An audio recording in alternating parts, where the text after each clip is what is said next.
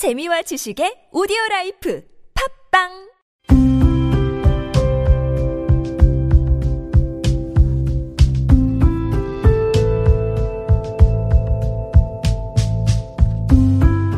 칼럼을 읽어드립니다.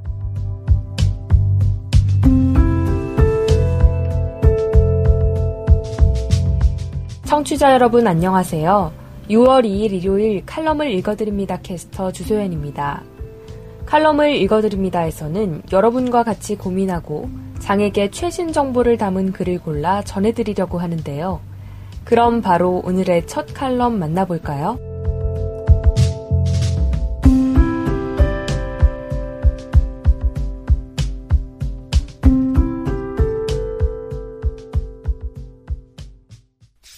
카메라가 다 담지 못한 시각장애인들 목소리. 강윤택 시각장애인 권리 보장연대 대표, 복지부 조사 항목, 시각장애 특성 미반영, 정책 반영되길. 미디어 오늘 노지민 기자, 소외된 이들에게 기습 시위는 절박합니다. 그러나 대개는 항의받는 자와 충돌 강도를 다룬 소식으로 흘러가 버린다. 비판보다 아픈 건 어차피 해결되지 않을 일에 목소리만 높인다는 냉소다. 지난 21일 더불어민주당 당사 앞 상황도 크게 다르지 않았다. 이해찬 대표와 민주당 의원들이 민주주의 순례의 길 출정식을 하던 중 과격하게 기자회견장을 들이닥친 시각장애인들과 부모들과 당사 안으로 들어간 이 대표 모습이 보도됐다. 김성환 의원과 이재정 의원이 수십 분간 이들 목소리를 듣고 만남의 자리를 주선한 상황이 전해진 뒤에는 경청이란 덕목을 지킨 의원들 칭찬이 보도됐다. 물론 설명은 있었다.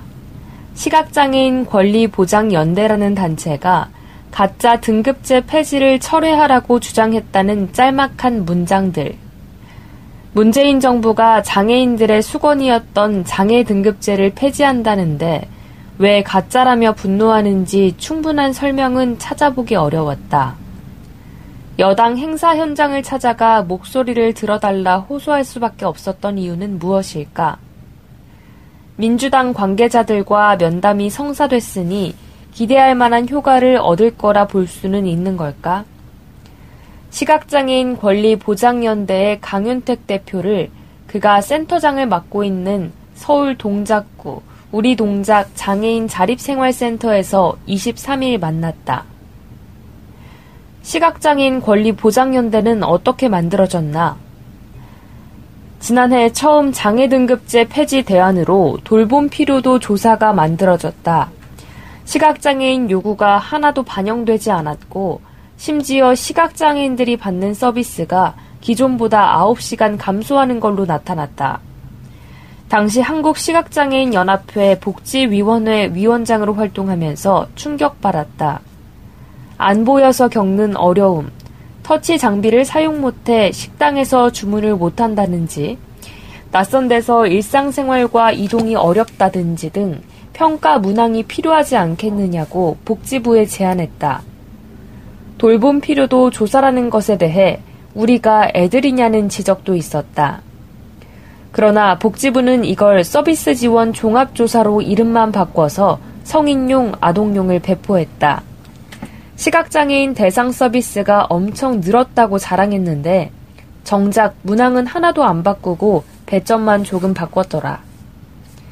한시련은 기존 서비스 대상자들이 탈락하지 않도록 하겠다는 복지부 입장을 수용했지만 이걸 바로잡아야 한다는 생각에 복지위원장을 그만두고 나와서 관련 기관들을 만나고 설득했고 연대가 꾸려졌다. 현재까지 20여 개 단체가 연대하고 있다. 요구는 딱 하나다. 시각장애인의 장애 특성과 필요를 반영한 문항을 만들어내는 거다. 복지부는 오는 7월부터 시행되는 개정 장애인복지법에 따라 6등급의 장애 등급을 폐지하되 서비스 지원 종합조사 결과에 따른 필요한 서비스를 지원하겠다고 밝혔다. 종합조사는 기능 제한, 사회활동, 가구 환경 영역 등 총 36개 평가 지표로 구성됐다. 지난 4월 복지부는 588명에게 이를 모의 적용한 결과 기존 2등급의 경우 서비스 급여 시간이 55시간, 3등급은 27시간이 늘어난다는 사례도 공개했다. 모의 적용 결과 기존 이용자 중 탈락자는 13%, 대부분이 시각장애인이었다. 복지부는 시각장애인에게 제공되는 서비스가 6.33시간 이상 증가한다고 밝혔지만 강 대표는 이것이 완전한 통계적 속임수라고 주장했다. 복지부는 작년에는 탈락자에게 0시간 주던 걸 앞으로는 2년 동안 45시간 주고 활동 지원 서비스 등급을 4단계에서 15단계로 세분화했다고 밝혔다. 하지만 문항은 그대로다. 이건 동정이지 권리를 보장해주는 복지가 아니다. 예를 들어 배변하기 항목이 있는데 시각장애인은 휴지를 찾기 힘드니까 점수를 좀 더 주겠다는 식이다. 나는 불빛도 안 보이기 때문에 안 보이는 사람 치고 엄청 안 보이는 사람이다. 하지만 전화 사용의 경우 음성 기능 이용해서 문자 메시지도 잘 쓴다. 그런데 못한다고 해야 점수를 잘 받는 거다. 실제로 우리가 홀로 못하는 것들을 쓰다 보면 생명의 위협을 느끼는 것들이 많다. 예를 들어 불이 나면 연기가 난다는 건 아는데 어디서 나는지 모른다. 어디서 불났는지 알아야 피할 수 있지 않나. 5cm 턱만 있어도 엄청 발목을 삔다. 다른 장애인은 다 되지만 안 보여서 못하는 것만 따져도 엄청 많은데 어떻게 거짓말을 강요하는 제도를 만들 수 있나? 이런 굴욕적인 문항은 받을 수 없다는 거다. 복지부는 지난 4월 종합조사가 부실하다는 보도에 해명하며 장애계 의견 수렴, 전문가 연구 시범 사업 등을 거쳐 종합 조사표를 마련했으며 향후 장애 특성 반영을 위한 제도 개선과 보완을 지속적으로 추진할 계획이라고 밝힌 바 있다. 강 대표는 그러나 완벽한 거짓말이다. 민간 협의체를 꾸렸다고 했는데 그 안에 시각장애인 단체가 들어가 있지도 않다. 또 협의체가 합의해서 선택하는 권한이 있는 조직도 아니다. 장애 등급제 폐지는 장애인의 삶에 엄청난 영향을 미치는 핵심적인 것인데 진행 과정도 제대로 알려져 있지 않다고 지적했다. 강 대표는 당사자 목소리를 들었다는 건 완벽한 사기다. 의견을 듣는 게 아니라 반영을 해야지 전시용 조직 만들어 전시용 협의만 해선 안 된다고 말했다. 시각장애인 연대는 지난 20일 복지부의 현행 성인 종합조사표 대안으로 시각장애인 종합조사 도구안을 제안했다. 보행, 배변, 이동 등의 항목 대신 건물 내 보행과 집 근처 산책, 낯선 장소에서 화장실 위치 확인, 대중교통 수단 이용 등으로 구체화한 항목들이 담겼다. 일상생활 동작, 수단적 일상생활 동작, 인지 행동 특성으로 나뉜 기능 제한 항목은 보행, 정보 접근, 일상생활 지원, 대인관계 지원 등으로 재분류했다. 복지부가 당장 7월부터 종합조사를 시행하겠다고 밝힌 만큼 시각장애인 연대는 시각장애 특성과 필요를 반영한 종합조사가 마련될 때까지 비인권적이고 모욕적인 종합조사 적용 연기를 주장하고 있다. 종합조사 전면 재검토를 요구하는 청와대 국민청원도 진행 중이다. 지난 21일 더불어민주당 당사 앞에서 기습 시위를 한 이유는 연대를 구성하고 국회 보건복지위원회 소속 의원들에게 면담을 요청해왔다. 민주당 의원 중 연락 오는 분들도 있었는데 복지부가 시각장애인들이 서비스 하향만 없다면 문항 자체는 괜찮다고 했다면서 7월까지 시간도 얼마 안 남았고 의원을 만나면 해결하겠다는 답도 나와야 하는데 바뀔 가능성이 없어 만남은 어렵겠다는 얘기를 들었다. 시각장애인들은 다급하기 때문에 어떻게든 이해찬 대표에게 알릴 필요가 있겠다고 생각했다. 청년들이 모였는데 아침에 활동 보조를 해줄 분들도 없었고 우리와 가줄 사람들은 엄마들밖에 없어서 어머님들과 청년들이 같이 가서 시위를 했다. 그나마 민주당이 제일 이 문제에 관심 보이는 것 자체는 아니까 미안함도 있지만 이렇게 하지 않고는 우리 목소리를 들으려 하지 않기 때문이다. 강 대표는 당시 시위 이후 처음에 기사가 많이 났는데 목소리를 제대로 전해주는 분들이 거의 없었다. 기습 시위에만 초점을 맞췄다. 자막이 이상하게 단 데도 많아서 MBN이나 TV조선 같은 데에는 수정을 요청했다며 이해찬 대표가 봉변당하고 도망갔다고만 초점을 맞춘 보도들이었다. 그래도 김성환 의원이 차분하게 이야기를 듣고 실제로 약속한 것들을 지켜서 27일에 만남을 하게 됐다고 설명했다. 강 대표는 정부가 인간다운 삶을 보장하기 위한 관점에서 접근하려는 노력 자체는 인정한다. 그러나 부족하고 실수도 많은 게 사실이라고 평가했다. 그는 안 들리고 안 보이는 분들에 대한 충분한 지원은 고민도 안 되는 것 같다. 복지부에서 그들을 찾아가야만 한다. 깽판 쳐서 목소리를 내는 것만 듣지 말고 서비스 정책, 제도적 지원이 많이 필요한 분들의 목소리를 적극적으로 듣고 고민해주면 제대로 된 개인 맞춤형 복지가 만들어지는데 도움이 되지 않을까 싶다. 이제 처음 목소리를 내는 거다. 꼭 받아들여져서 정책에 반영되길 바라고 언론에서도 이걸 그냥 마음씨 좋은 국회의원들이 듣고 끝나는 게 아니라 실제 정책에 반영되도록 촉구해주길 바란다는 간절한 바람이 있다고 당부했다. 강 대표는 장애인들의 현실을 재활이 아닌 자립 패러다임에서 접근해야 한다고 촉구했다. 재활은 의사, 물리치료사, 상담사 등이 장애인을 환자, 내담자, 클라이언트 입장으로 수직적 관계에서 너는 아무리 수술 훈련시키고 상담해도 재활이 안 되니까 시설에서 살고 너는 자립해 살면 되겠다고 보는 거다. 자립생활 패러다임은 동료 입장에서 활동 지원 서비스 이용해봐. 함께 놀러 가자며 정체성을 갖고 지역사회에 나올 수 있도록 끌어내리는 것이라는 설명이다. 그는 안 보여서 책을 못 읽으면 음성 점자 책을 주는 것, 턱이 있어 휠체어 이동이 안 되면 경사로를 바꾸어 길을 내면 되는 것이다. 재활은 신체 손상에 주목하고 자립은 이를 둘러싼 환경을 바꾸는 것이다. 재활 패러다임을 버리고 자립생활 패러다임으로서 접근해야 장애인들이 지역사회에서 살 수 있다. 그렇지 않으면 손상된 인간으로밖에 자리를 잡을 수 없게 된다고 강조했다. 지금 여러분께선 KBIC 뉴스 채널 매주 일요일에 만나는 칼럼을 읽어드립니다를 듣고 계십니다.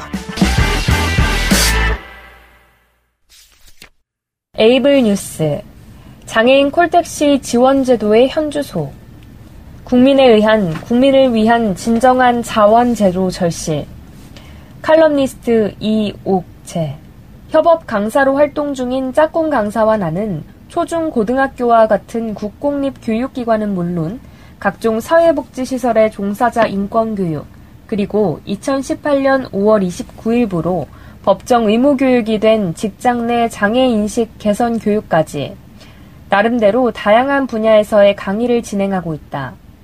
상황이 이렇다 보니 출강이 요청되는 장소 역시 거주주인 서울부터 인근 경기도, 심지어는 태어나서 처음 가보게 되는 지방까지 원근 각처로 다양하기 마련인데 이때 자차가 없는 우리의 주된 이동수단은 뚜벅이와 대중교통.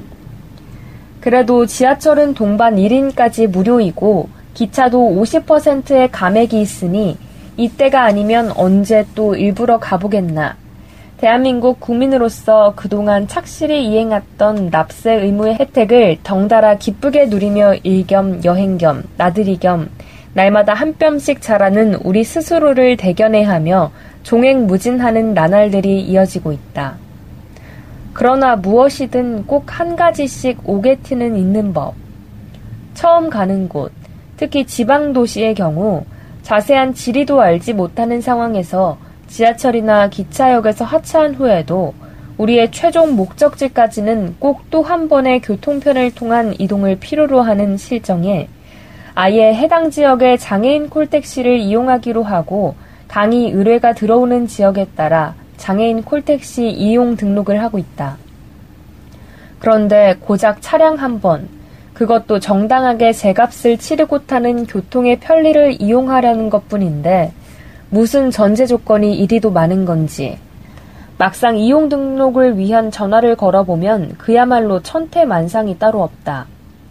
같은 경기도라도 서울에서 다이렉트로 이동이 가능한 지역이 있고 그렇지 않은 지역이 있고 지방의 경우 등록 이후에도 일주일 전에 사전 예약을 해야만 이용이 가능한 곳이 있고 당일 등록, 당일 콜로 이용이 가능한 곳이 있다.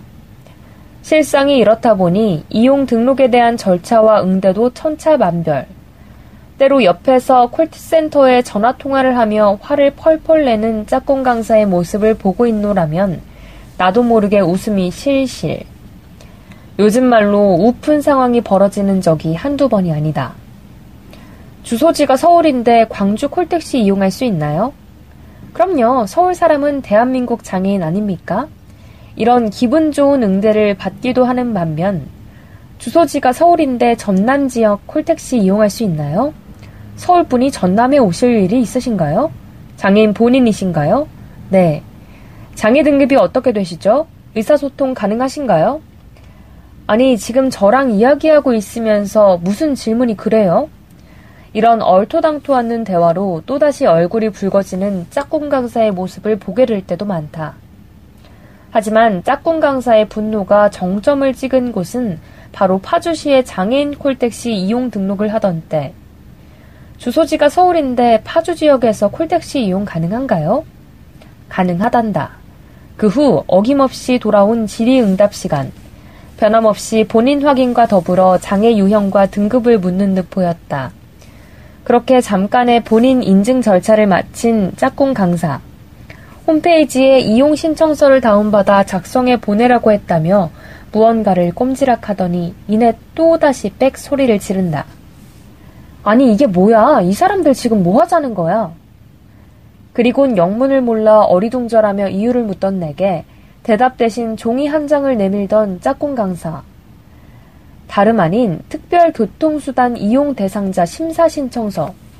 즉, 파주시의 장애인 콜택시를 이용하기 위해 제출해야 하는 신청서였다.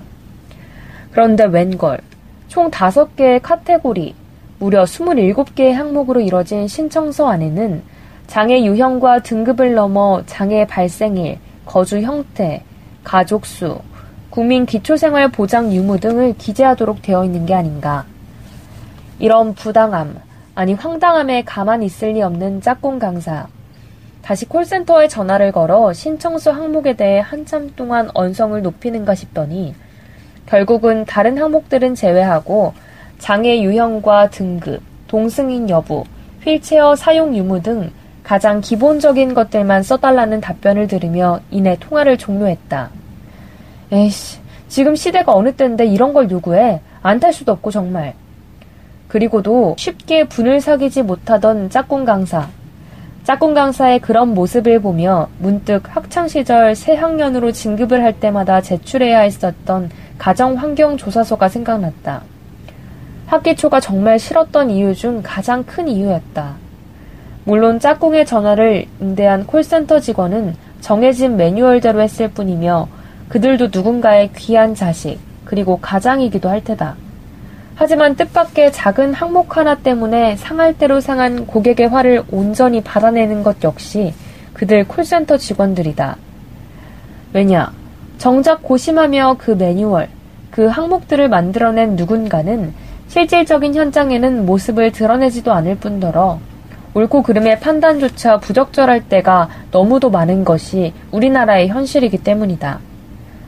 부디 장애인 콜택시를 비롯한 우리나라의 모든 복지제도, 아니 장애와 비장애를 넘어 우리나라의 국민을 위한 모든 지원 제도들이 보다 실질적이고 확실한 필요성을 갖추기를 1순위로 하여 제공자의 입장이 아닌 이용자의 입장과 편리를 위해 제정되고 시행되기를 다시 한번 간절히 바라는 날이다.